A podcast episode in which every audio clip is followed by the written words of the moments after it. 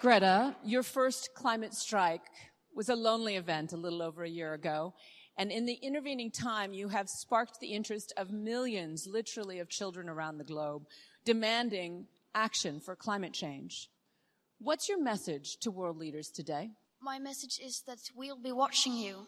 Today, I'm appealing for leadership from politicians, from business and scientists, and from the public everywhere. We have the tools to make our actions effective.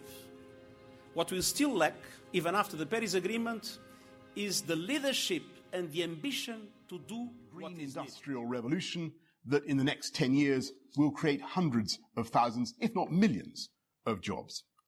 I can today announce that the U K government has decided to become the world leader in low-cost clean power generation, cheaper than coal, cheaper than gas, and we believe that in ten years' time... The Energy Research Accelerator, E R A, is embarking on an ambitious plan to further its world-leading research into energy solutions. This plan will help level up the Midlands, create seven thousand green jobs, and generate a G V A of one point five billion pounds. In this podcast, we investigate E R A's big ideas for a net zero future. I'm Professor Martin Freer. I am Director of the Energy Research Accelerator. E R A is a collection of eight Midlands universities and B G S, the British Geological Survey.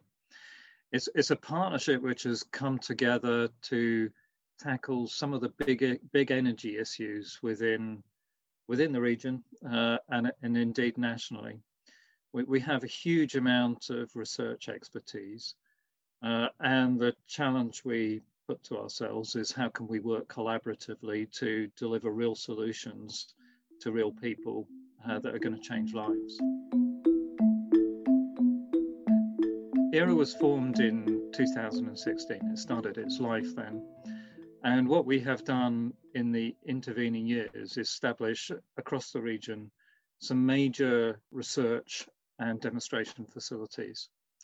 Uh, and these range from uh, facilities which people live in, so housing developments, all the way through to facilities which have transformed the way that manufacturing is going to be done in this country.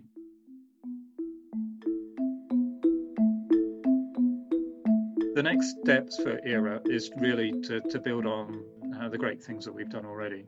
Uh, the, the journey that we have been on uh, is to bring together a whole set of stakeholders working with our industry partners um, to create an ecosystem in which innovation thrives uh, and there is a genuine transition to, to low carbon systems within, within the region, um, but beyond the region nationally and indeed internationally.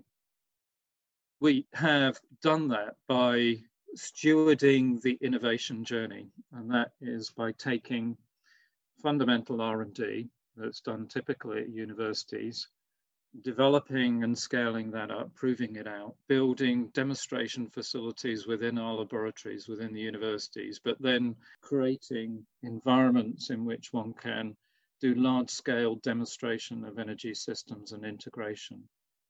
Uh, and these are places such as the, the energy innovation zones within the West Midlands, so Tyseley Energy Park is a good example, all the way through to the Trent Basin development, which is a housing development in which people are living with real-world innovation in energy systems.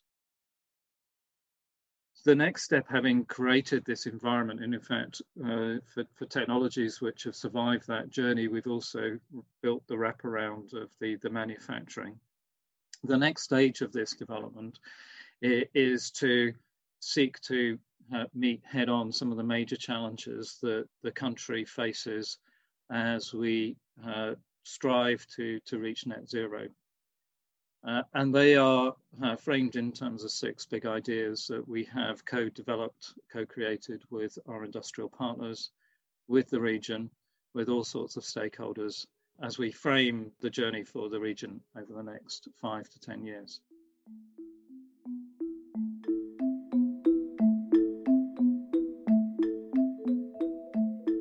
big ideas are first energy storage, and that is looking at grid scale, large scale energy storage, which could include areas such as compressed air energy storage. The second big idea is the decarbonisation of heat. And this is meeting the greatest energy challenge of our time, how we provide low carbon heat to the houses of the U K in a way which doesn't create the pollution that we have at the moment in terms of C O two emissions. The third big idea is associated with understanding the development of our energy system into the future. It is related to grid simulation, curation of data, and digital twins. The need there is to better understand through um, real-time simulation and modelling of our energy system so that we can plan for the future. The fourth big idea relates to the circular economy, and it is the integration of management of our resources, our waste, and the way uh, materials are derived from the way that we live, with the ambitions to be low carbon. How can we make the most out of our resources without creating emissions in terms of C O two? The fifth big idea is around alternative fuels. It is recognised that much of the way that we live right now relies on fossil, fossil-based fuels. It is possible to synthesise fuels that replace those. How can we do that in a way which manages the quality of those fuels uh, in a way which is reliable uh, and sustainable?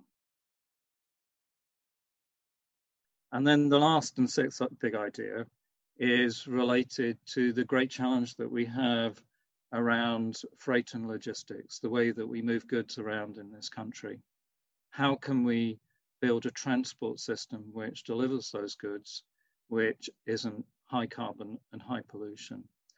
And the vision there is to transition to a transport system which relies on hydrogen. If you found this interesting and you, you want to know more and you want to contact us, please go to the website, the E R A website, which is at w w w dot e r a dot a c dot u k.